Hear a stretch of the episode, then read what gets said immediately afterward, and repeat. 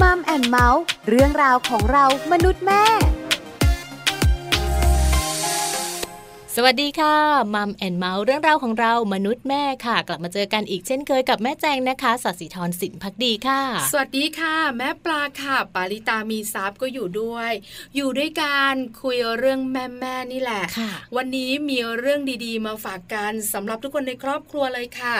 โดยเฉพาะคุณพ่อคุณแม่คุณลูก คุณปู่คุณย่าคุณตาคุณยาย ครบหรือยังเอ่ย ครบแล้วค่ะ ครบทั้งครอบครัวแล้วนะคะ ก็เป็นช่วงของการพูดถึงสัมพันธภาพดีๆ ที่เกิดขึ้นนั่นเองค่ะ ใช่แล้วค่ะ วันนี้เป็นเรื่องของการส่งต่อความรัก ค่ะ หลายคนบอกว่าคืออะไรแม่ปลา มันส่งได้หลายอย่างไง ใช่ไหม มันมีอะไรก็ไม่รู้ที่แบบต้องส่งได้ส่งถึง ส่งต่อความรักคำนี้พอพูดถึงปุ๊บเนี่ยนะคะ หลายคนนึกถึงความรักความรู้สึก ค่ะ แต่เราเนี่ยนะคะอยากชวนคุณผู้ฟังมารู้กันในเรื่องของการส่งต่อความรักผ่านสิ่งที่เป็นสิ่งของ อืม หลายคนงงต่ออะไรแม่ปลา ค่ะ ก็คืออย่างนี้ค่ะ เวลาเรารักเจ้าตัวน้อยเนอะ ค่ะ คุณพ่อคุณแม่ก็มักจะมีการมอบความรักด้วยความรู้สึกอยู่แล้ว เอาความรู้สึกนิดมาเป็นที่หนึ่ง อันนี้ชัดเจนวัดกัน ค่ะ ไม่ได้ ใช่ ว่า ใช่ เยอะมากน้อยขนาดไหนแต่ ค่ะ รักมากจริง อื ๆ ม นอกเหนือจากนั้นการส่งต่อความรักผ่านสิ่งของ อ๋อค่ะ คือการเลือกซื้อสิ่งที่ดีที่สุดให้เจ้าตัวน้อย ใช่แล้ว ถูก ค่ะ ไหมคะ ไม่ว่าจะเป็นของกินของใช้ของเล่น ถูกต้อง ของ แล้ว ต่างๆด้วย นอกเหนือจากนั้นเนี่ยนะคะการดูแลเขา ค่ะ การใส่ใจทุกอย่างรอบตัวเขา ให้เขาอยู่อยังมีความสุข ค่ะ สบายใจไม่เจ็บเนื้อเจ็บตัว อันนี้ก็เป็นการส่งต่อความรักอีกแบบหนึ่งเหมือนกัน วันนี้จะคุยกันเรื่องนี้ละค่ะ เรื่องการส่งต่อความรัก เกี่ยวกับอะไรเกี่ยวข้องกับความปลอดภัยของเจ้าตัวน้อย ค่ะ ที่เราต้องดูแลกัน อืม ทั้งเรื่องของการส่งต่อความรักผ่านสิ่งของ ส่งต่อความใส่ใจเรื่องรอบๆตัวลูกใช่ไหมคะกับประเด็นของเราค่ะ เลี้ยงลูกให้ปลอดภัยใส่ใจเรื่องใกล้ตัวค่ะ ดีไหม ดีมาก ชอบมาก เพราะว่ามันมีหลายหลายอย่างเลยนะคะ อะไรที่อยู่รอบๆตัวลูกใกล้ๆตัวลูก คุณพ่อคุณแม่เนี่ยต้องใส่ใจเป็นพิเศษนะ ใช่ค่ะเห็นด้วยกับแม่แจงงั้นคุยยาวๆกันในช่วงของเติมใจให้กันค่ะ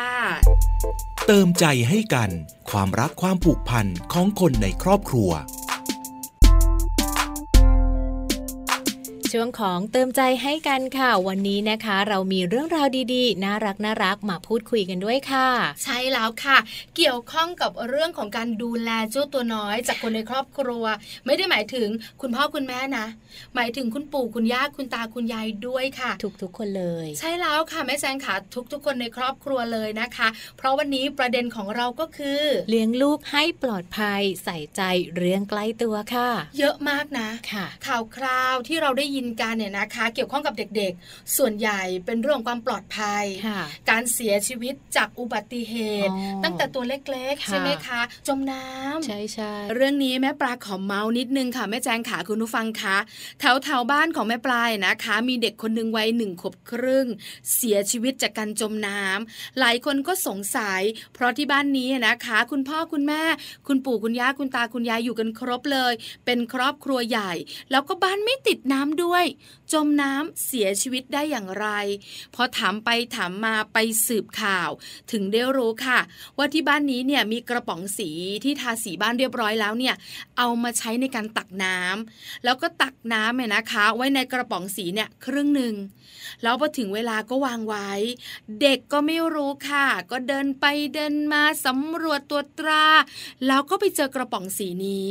แล้วก็ก้มไงคะ เล่นน้ำเอามือไปวักน้ำสนุกสนาน แต่มีเรื่องไม่ดีเกิดขึ้น เด็กคงจะลื่นค่ะ แล้วหัวเนี่ยนะคะ ก็ทิ่มลงไปในน้ำแล้วก็ไม่สามารถช่วยตัวเองได้ ขาชี้ฟ้า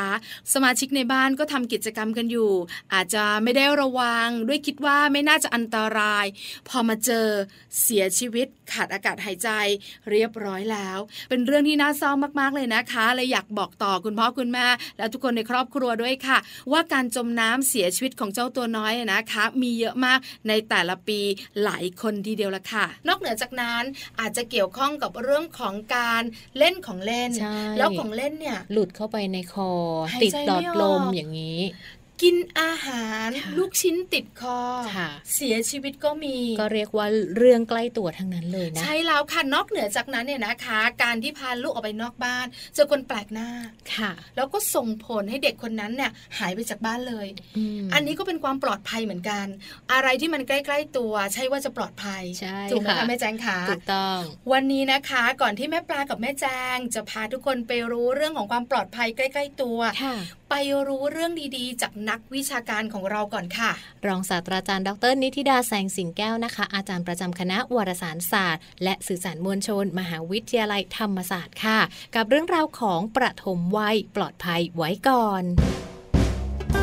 สวัสดีค่ะ วันนี้อยากชวนเปิดประเด็นเรื่องที่สำคัญมาก ๆ เลยนะคะสำหรับครอบครัวของเราละค่ะ ก็คือเรื่องของความปลอดภัย วันนี้อยากชวนคุย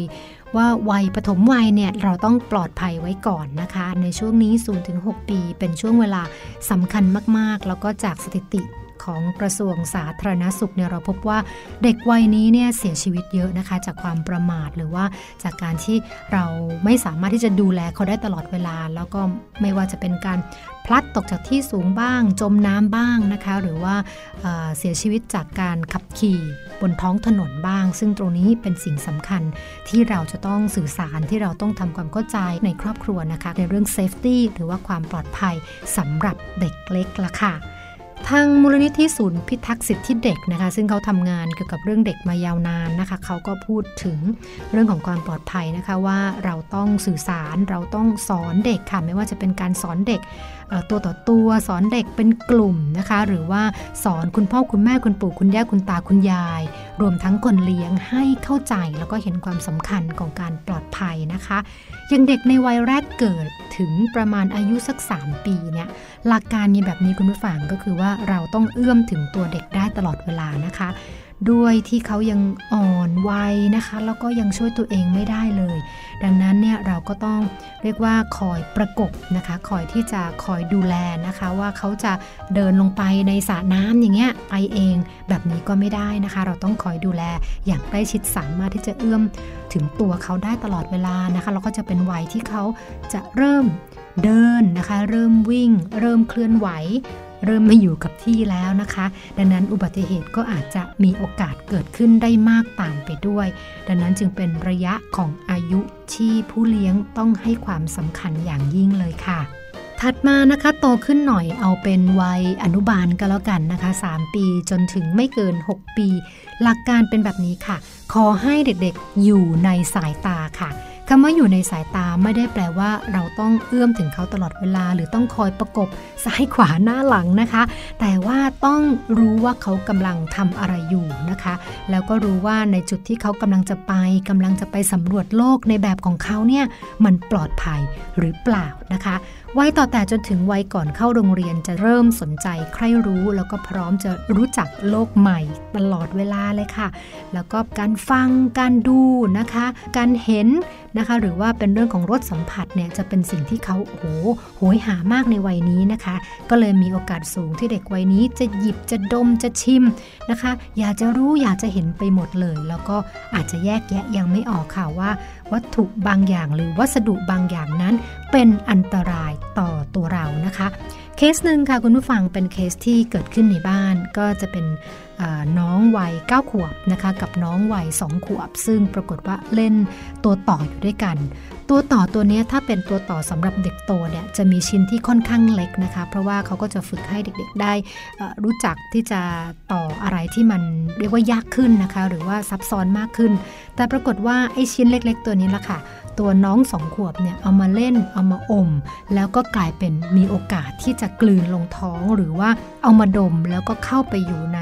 รูจมูกนะคะไปปิดกั้นทางเดินหายใจ ซึ่งตรงนี้เราก็ต้องให้ความสำคัญมากด้วยเกี่ยวกับเรื่องของของเล่นนะคะ จะต้องอยู่ในจุดนะคะที่เรียกว่าปลอดภัยนะคะสำหรับเด็กๆ โดยเฉพาะอย่างยิ่งในวัยนี้นะคะ ดังนั้นจึงเป็นเรื่องสำคัญค่ะที่พ่อแม่ผู้ปกครอง หรือว่าผู้เลี้ยงดูจะต้องมองเห็นการเคลื่อนไหวของเด็กตลอดเวลา คือเรียกว่าอยู่ในสายตานะคะ แต่พอโตขึ้นอีกหน่อยละเป็นสัก 6 ขวบนะคะ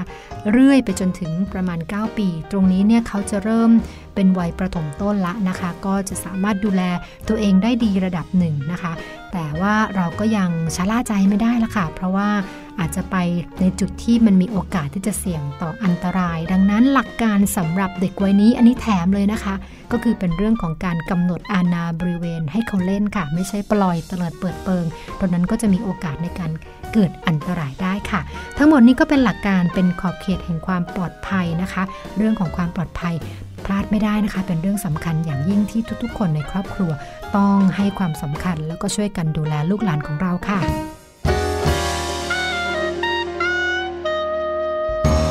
ขอบคุณรองศาสตราจารย์ ดร นิติดาแสงสิงแก้ว อาจารย์ประจำคณะวารสารศาสตร์และสื่อสารมวลชน มหาวิทยาลัยธรรมศาสตร์ด้วยนะคะ เรื่องราวดีๆ แล้วก็ข้อมูลที่เป็นประโยชน์สำหรับคุณพ่อคุณแม่ทุกๆ บ้านเลยค่ะ ใช่แล้วค่ะ อาจารย์นิธิดาบอกกับเรานะคะ ตั้งแต่เด็กแรกเกิด ค่ะ แล้วก็วัยอนุบาล จนถึงเด็กประถม เรื่องความปลอดภัยนะคะ เด็กแรกเกิดเนี่ยนะคะ ต้องปลอดภัยมาก ค่ะ ๆ โดยเฉพาะอะไรรู้ไหมคะ การดูแลเขาต้องเอื้อมถึงตลอดเวลา ใช่ อย่า ใช่ ปล่อยให้เขาไกลตัว ห้ามให้อยู่ลำพังเด็ดขาดเลย ใช่ค่ะ แม่แจงขาอย่าชะล่าใจอันนี้ ค่ะ สำคัญ วัยอนุบาล 3-6 ปี ความปลอดภัยที่อาจารย์นิธิดาบอกเราก็คือเรื่องของเอาของเข้าปากอะ อ๋อวัยนี้เป็นวัยอยากรู้อยากเห็น ช่างแบบว่าหยิบจับก็เข้าปากอย่างเดียวเลย วัยเรียนรู้ ค่ะ ใช่ไหมคะ จมูกปาก อันนี้อันตรายมา ใช่ ก ใช่ ส่วนวัยประถม 6-9 ปีนะคะ เป็นวัยที่ไม่ปลอดภัยเหมือนกัน ค่ะ เพราะฉะนั้นคุณพ่อคุณแม่กำหนดขอบเขตชัดเจน อันนี้ก็จะดูแลง่ายด้วย ค่ะ นี่คือสิ่งที่อาจารย์นิธิดาบอกเรา แล้วก็เตือนคุณพ่อคุณแม่ แล้วก็ส่งต่อความรักเรื่องความปลอดภัยให้คุณพ่อคุณแม่ด้วย ค่ะ ส่วนในมุมของเราสองคนที่อยากเพิ่มเติม คืออะไรรู้ไหมคะแม่แจง คือ คือเรื่องความปลอดภัยในการเลือกของเล่น ใช่ใช่ เพราะว่าคุณพ่อคุณแม่ คุณปู่คุณย่าคุณตาคุณยายทุกคนในครอบครัวเนี่ยพอถึงเวลารักเจ้าตัวน้อย อ่า รักลูก ค่ะ รักหลานทำยังไงล่ะ มันก็ต้องมีอ่ะช่วงวัยหนึ่งที่ลูกอยากได้ของเล่น หรือบางทีลูกไม่ได้อยากได้ คุณพ่อคุณแม่เห็นแล้วอ๋อมันเหมาะกับลูกเรา มันเหมาะกับช่วงวัย เราก็เลือกซื้อของเล่นมาเป็นของขวัญเป็นของฝาก ถูกต้องแล้วนะคะ คุณพ่อคุณแม่นึกถึงลูกอยู่แล้ว ค่ะ คุณตาคุณยายก็นึกถึงหลาน ใช่ใช่ คุณปู่คุณย่าหรอโอ้โห พลาดไม่ได้เลย ซื้อมาฝากบางทีเยอะกว่าคุณแม่อีกนะ เชื่อมา เด็กยังแบบว่าเพิ่งเต่อแต่ ค่ะ ของเล่นชิ้นใหญ่กว่าตัวเด็กอีกอะ ใช่แล้ว คือเห่ออะ อ่า เพราะฉะนั้นเนี่ยนะคะ เรื่องของของเล่นที่ส่งผลต่อความปลอดภัยของเขา วันนี้เนี่ยต้องคุยกัน ค่ะ เพราะทุกคนในครอบครัวชอบซื้อ ชอบหา แล้วก็ยิ้มดีใจ เมื่อลูกและหลานมีความสุขกับของเล่น ค่ะ เริ่มต้นแบบนี้ค่ะแม่แจงขาของเล่นมีประโยชน์ ค่ะ กระตุ้นพัฒนาการด้านต่างๆ ของเด็ก อันนี้เรารู้อยู่แล้วเนอะแม่แจ ใช่ ง แล้ เนาะ ว คนเป็นแม่อย่างเราเราๆก็เลือกซื้อเหมือนกัน ค่ะ บ้านแม่แจงก็คงไม่น้อย ก็ไม่เยอะเท่าไหร่แต่ก็ไม่น้อยมาก บ้านคุณแม่แม่ๆคุณพ่อพ่อของเราก็มากมายทีเดีย ใช่ ว ค่ะ นะคะ เพราะฉะนั้นเนี่ยการที่มีของเล่นคือการกระตุ้นพัฒนาการเด็ก นอกเหนือจากนั้นยังเป็นสิ่งของของเขาที่เหมือนเป็นสิ่งที่เขาได้เรียนรู้แล้วก็อยู่กับมัน อืม คุณพ่อคุณแม่เนี่ย ค่ะ ทำงาน ค่ะ ก็เป็นงานของคุณพ่อคุณแม่ ค่ะ ของเล่นก็เป็นงานของลูก เพราะทั้งวัน เขาจะอยู่ตรงนั้นใช่ไหม ใช่ค่ะแม่แจง เขาก็จะรู้สึกรักรู้สึกหวงแหนรู้สึกว่าอ๋อมีเจ้าเนี่ยเป็นเพื่อนเขา ใช่ค่ะ ค่ะ เพราะฉะนั้นของเล่นจึงต้องปลอดภัย ค่ะ สำคัญที่สุดเลยนะคะ ปลอดภัยอย่างไร คุณแม่แม่ๆคุณพ่อพ่อๆค่ะ เริ่มแบบนี้ มออกเคยได้ยินไหม เป็นเครื่องหมายที่รับรองมาตรฐานสินค้า ใช่แล้วค่ะจากสำนักงานมาตรฐานอุตสาหกรรม ค่ะ อันนี้เรารู้กันอยู่แล้วต้องมีเครื่องหมายนี้ คุณพ่อคุณแม่หลายท่านเวลาจะซื้อแหมยกดูเล็งกัน ใช่ใช่ ใช่ไหมคะ เป็นสี่เหลี่ยมๆมีวงกล อ่ะ ม ต้องมีนะ รอบๆ บางคนถึงขั้นแบบต้องดูว่ายี่ห้อนี้ได้ไหมผลิตที่ไหนอ้าวมีมาตรฐานถึงจะซื้อ ใช่แล้วค่ะ ค่ะ โลกของความเป็นจริงต้องยอมรับนะคะ ว่าของที่ได้มาตรฐานก็เยอะ ค่ะ ไม่ได้มาตรฐานก็มี ใช่แล้ว ใช่ไหมคะ ของที่เราซื้อเนี่ยส่วนใหญ่แล้วเนี่ยนะคะ เราก็ดูแล้วล่ะว่ามันมีมาตรฐาน แต่อย่าลืมนะ ขอหนึ่งครั้งก็สามารถผลิตได้ แต่อาจจะมีพ่อค้าหัวใส อืม ผลิตชิ้นที่สองชิ้นที่สาม ค่ะ แล้วก็ลดต้นทุน ค่ะ แต่มาตรฐานเนี่ยได้มาก่อนแล้ว ค่ะ อันนี้ก็น่าห่วง ใช่ คุณพ่อ ใช่ คุณแม่ต้องดูแลให้ดีนะคะ หรือไม่บางทีเราก็เจอนะ คาราวานของเล่นมากันเยอะแยะ ลด มาร าก มา มา ลดราคาไม่พอมีการนำเข้าเข้ามา ค่ะ แล้วก็อาจจะมีมาตรฐานบ้าง ไม่มีมาตรฐานซะเยอะ อันนี้เท่าที่เจอ ใช่แล้ว แม่แจงพูดซะแม่ปลาเนี่ยนะพาพูดไม่ถูก จ เล ริง ย จริง ใช่ไหม ใช่ คุณพ่อคุณแม่หลาย ๆ คนก็อาจจะต้องระมัดระวัง แล้ เป็ วน จ พิเศ ริง ษ ๆ พวกเราก็เคยซื้อ เพราะฉะนั้นวันนี้ ค่ะ เราเนี่ยนะคะไปฟังกันมา ว่าคุณแม่แม่ๆคุณพ่อพ่อๆเขามีวิธีการเลือกของเล่นแบบไหน แล้วดูความปลอดภัยอย่างไร ค่ะ ไปกันเลยไหม ไปกันเลยค่ะ ก็ดูที่มันไม่มีสารอะไรอย่างเงี้ยค่ะ ไม่มีสารแล้วก็เป็นของเล่นที่ที่ดูแล้วเอ่อมีมีเกรดนิดนึงอะค่ะ อันดับแรกเลยเรื่องของความปลอดภัย วัสดุที่ใช้อันตรายไหมสีเป็นยังไง โดยเฉพาะของเล่นจากบางประเทศเนี่ยคือมันพลาสติกมันไม่ดีสีมันไอคุณภาพที่ทำมามันคมพลาสติกมันจะตัดขอบไม่ดีมันคมอย่างเงี้ยมันให้เด็กเล่นแล้วมันอันตราย ได้ยินได้ฟังกันแล้วนะคะ การเลือกของเล่น ค่ะ ของแต่ละท่านก็แตกต่างกัน ใช่ ใช่ไหมคะ บางท่านก็เป็นเรื่องของการเสริมพัฒนาการ ค่ะ เรื่องของสีสัน อ่า แล้วก็ได้ประโยชน์กับลูก ค่ะ ความปลอดภัยก็ดูเหมือนกัน ต้องดูหลายอย่างเลย ใช่ไหม ค่ะ อย่างแม่แจงตอนเลือกของเล่นให้ลูกเนี่ย เรื่องของมอกต้องมี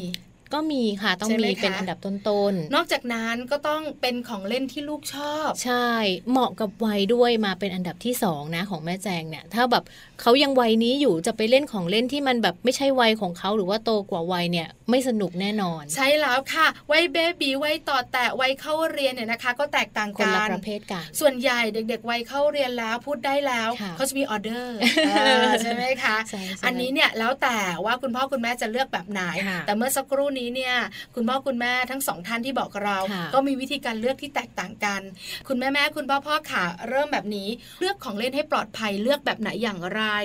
เริ่มกันที่อายุต่ำกว่า 3 ปี ค่ะ วัยเนี้ยบอกเลย เลือกยากที่สุด เพราะว่าเป็นวัยที่ยังเล่นอะไรได้แบบไม่ค่อยนานไงเล่นแล้วก็แบบชอบโยนชอบทิ้งอะไรแบบนี้แล้วก็มันก็จะแตกมันก็จะหักด้วย ใช่แล้วค่ะ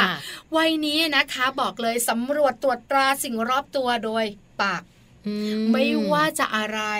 ฉันเอาเข้าปาก อม อมบ้างเอาเข้าจมูกบ้างเขาเรียกจอมสำรวจเนี่ยนะคะ ค่ะ แล้วก็เป็นเรื่องของพัฒนาการทางด้านร่างกายด้วย เพราะฉะนั้นของเล่นเนี่ยนะคะ ต้องชิ้นไม่เล็กมาก อืม ความกว้างเนี่ยนะคะ ประมาณไม่น่าจะเกิน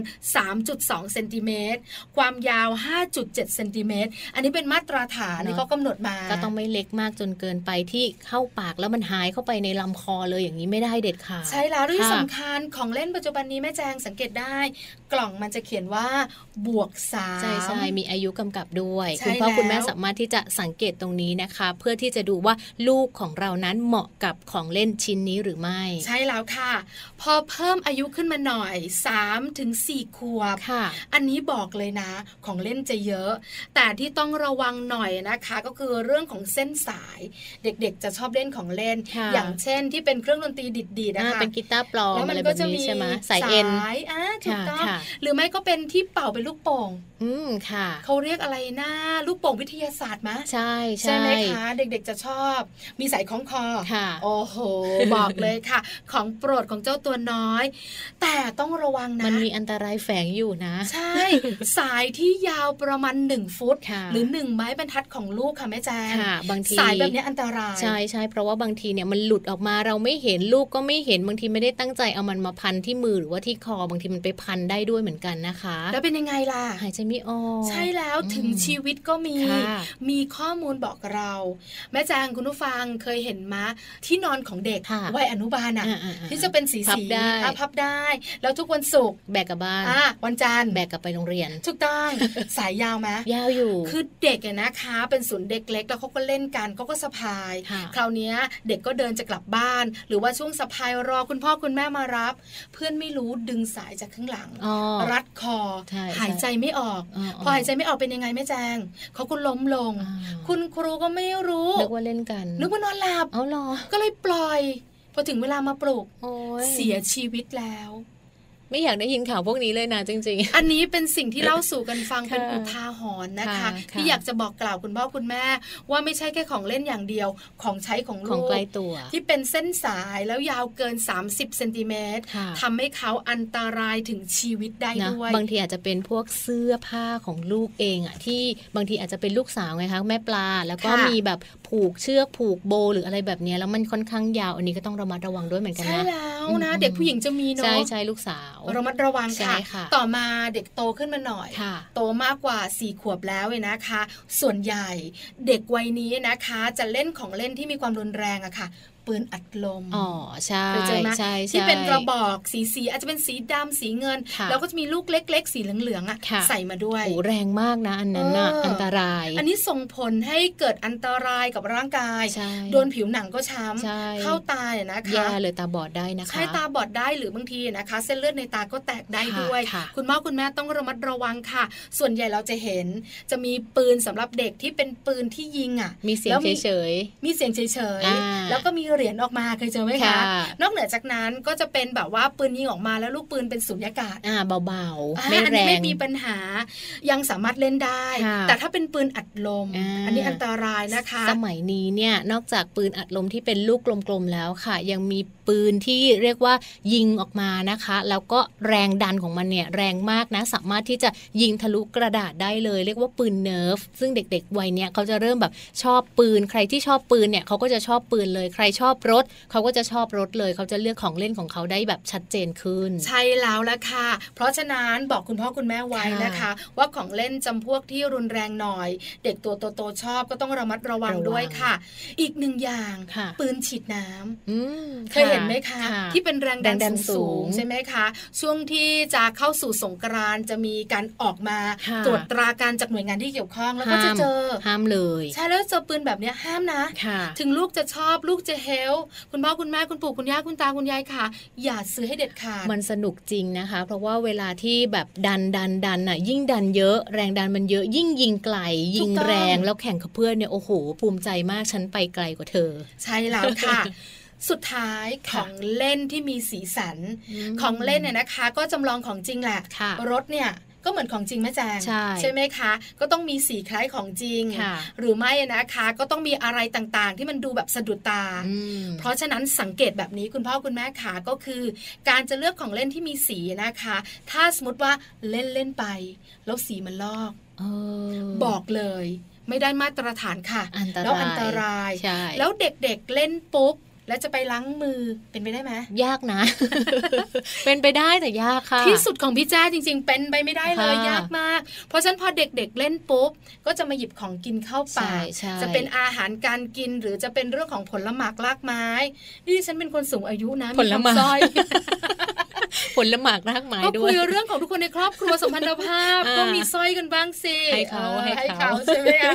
เพราะฉะนั้นสิ่งหนึ่งที่เป็นอันตรายกับลูกเนี่ยนะคะ ถ้าเราเลือกของเล่นไม่ได้มาตรฐานเนี่ย ค่ะ ก็คือพอสีหลุดลูกโดนสีนั้น เอามือไปหยิบอาหาร ค่ะ เข้าปากต่อ สารที่เข้าไปคือ สารตะกัว อืม แล้วสารตะกัวพอเข้าไปเยอะๆสะสมในร่างกา อันต ย รายนะ ไม่ใช่แค่ร่างกายอย่างเดียวขึ้นสมองด้วย พอขึ้นสมองแล้วเนี่ยนะคะทำให้เด็กๆเนี่ยนะคะ มี IQ ลดลง ค่ะ ส่งผลต่อเด็กในอนาคตในการเรียนรู้ ค่ะ โหน่ากลัว มันอันตรายถึงขนาดนั้นเลยนะ ไม่ได้ว่าอันตรายแค่ตรงนี้วัยนี้แต่ว่ามันอันตรายไปจนถึงวัยที่เขาโตขึ้นไปด้วย ใช่แล้วค่ะ เพราะฉะนั้นแม่แม่พ่อพ่อคุณปู่คุณย่าคุณตาคุณยาย หลาย ๆ ครอบครัวจะคิดว่าของเล่นเนี่ย ดูไม่อันตรายใช่ห ดูไม่อันตรายแล้วเขาสนุก ค่ะ แต่มันอันตรายแล้วนอกเหนือจากนั้นเนี่ยนะคะ หลายครอบครัวที่มีหลานคนแรกมีลูกคนแรกเนี่ยนะคะ ซื้อของเล่นราคาแพง ค่ะ แล้วลูกเนี่ยนะคะ ก็เล่นแป๊บเดียว อืม เพราะฉะนั้นก็เปลี่ยนใจ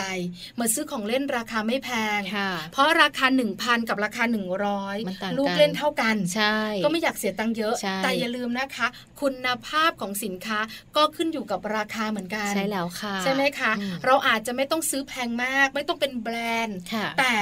ขอให้มันมีมาตรฐาน เนอะ มออกบอกเรา ให้มีคุณภาพไว้ก่อนก็ดีที่สุด เห็นด้วยค่ะแม่แจงขาเพราะว่ามันเกี่ยวข้องกับความปลอดภัยของลูกสุขภาพของเจ้าตัวน้อย ค่ะ แล้วสุดท้ายคืออะไรคือการส่งความรักผ่านของเล่นไง อืม ที่ทุกคนบอกว่าเวลาจะส่งความรักให้กับลูกเนี่ยส่งได้หลายแบบ ค่ะ วันนี้เราชักชวนกันส่งความรักผ่านความปลอดภัย คุณแม่หลาย ๆ ท่านเนี่ยรู้สึกเลยนะคะว่าโอ้ที่ซื้อไปเนี่ยเดี๋ยวกลับไปดูก่อนว่า 1 มีมาตรฐานไหมสองเอ๊ะ เมื่อ 2 เดือนที่แล้วซื้อมาสีแดงสดเชียวตอนนี้ไปดู สีมันเริ่มแบบชมพูชมพูแล้วนะ เปลี่ยนไหมหรือว่าทิ้งไปเลยดีกว่า ใช่ไหมคะ ค่ะ เพราะเด็กๆเขาไม่ได้เล่นของเล่นเนี่ยนะคะสามวันเบื่อนะ อ่า สามวันเบื่อก็จริง แต่หลังจากนั้นเดี๋ยวสักพักหนึ่ง เขาก็จะกลับมาเล่นใหม่เนาะ ไปค้นมาเล่น อืม ใช่ไหมคะ ค่ะ คุณพ่อคุณแม่ก็ต้องจัดการเรื่องนี้ อาจจะเป็นเรื่องที่เหนื่อยที่ต้องหาข้อมูล ค่ะ อาจจะเป็นเรื่องที่เสียเวลา ค่ะ ที่ต้องเลือกกันเยอะหน่อย ค่ะ แต่บอกเลยค่ะ ส่งผลต่อเจ้าตัวน้อยนะ เพื่อลูกค่ะ คุณพ่อคุณแม่บอกว่าไม่เป็นไรฉันทำได้ ใช่ เพราะอะไรของเล่นคืองานของเขา ค่ะ อยู่กับเขาตลอดเลยนะ บางคนแม่จางเอาไปนอนด้วย อ่า ค่ะ เคยเจอไหม ก็เคย คือของเล่นเนี่ยนะคะ ไม่ว่าจะเป็นของเล่นชิ้นไหน ถ้าเป็นของเล่นใหม่ คุณพ่อคุณแม่จะได้นอนพร้อมของเล่นของลูก ค่ะ บ้านดิฉัน ดิฉันนอนกับก็อดซิลล่ามาสามคืนแล้วเนี่ย ไม่ให้เอาออกจากห้อง เลยใช่ไหมคะพอตอนเช้าเอาออกไปเล่น ค่ะ พอตอนเย็น ลากเข้ามาด้วย พี่ก็อดซิลล่าก็ต้องมานอนด้วย ค่ะ นะคะ แม่ก็ไม่ได้นอนที่เดิมแล้ว ใช่แล้ว เพราะว่าพี่กอดซิลล่าจะนอนข้าง ๆ เขา พอเขาหลับนะ ก็เอาขึ้นไปไว้บนหัวนอน เออ ถ้าเป็นก็อดซิลล่าตัวเล็กมี 5 ตัวก็ อืม สบายใจหน่อยมันตัวเล็ก แล้วก็จะนอนตะแคงเพราะถ้ายืนแปลว่าไม่ หลับ ถ้าสมมุติว่านอนตะแคงแปลว่าหลับแล้ว อืม แต่พอล่าสุดเนี่ยนะคะ อาจจะไปอดโอย ไปอดอ้อนคุณพ่อ ให้ซื้อก็อดซิลล่าตัวใหญ่ คราวนี้ที่บ้าน ค่ะ ก็เป็นครอบครัวก็อดซิลล่า ฉันจะนอนตรงไหนเนี้ย เราก็ต้องบอกว่าอยู่กับลูกกับกอดซิลล่าด้วย ใช่แล้ว เพราะฉะนั้นของเล่นจำเป็นมากๆเลยนะคะ ต้องปลอดภัย แล้วก็กระตุ้นพัฒนาการของลูกสมวัยด้วยค่ะ ได้ฟังข้อมูลดีๆกันไปแล้วนะคะ อย่าลืมค่ะว่าของเล่นก็เป็นสิ่งหนึ่งที่คุณพ่อคุณแม่ต้องตระหนักรู้แล้วก็ให้ความสำคัญเช่นเดียวกันนะคะ ส่วนวันนี้ค่ะ เวลาของรายการมัมแอนเมาส์หมดลงอีกแล้วนะคะ คุณพ่อคุณแม่จะต้องกลับมาติดตามเรื่องราวดีๆ กับเราทั้งสองแม่ได้ใหม่กับมัมแอนเมาส์ในครั้งต่อไปค่ะ วันนี้แม่แจงรวมถึงแม่ปลาด้วยนะคะ เราทั้งสองแม่ลาไปพร้อมกันเลยค่ะ สวัสดีค่ะ มัมแอนเมาส์เรื่องราวของเรามนุษย์แม่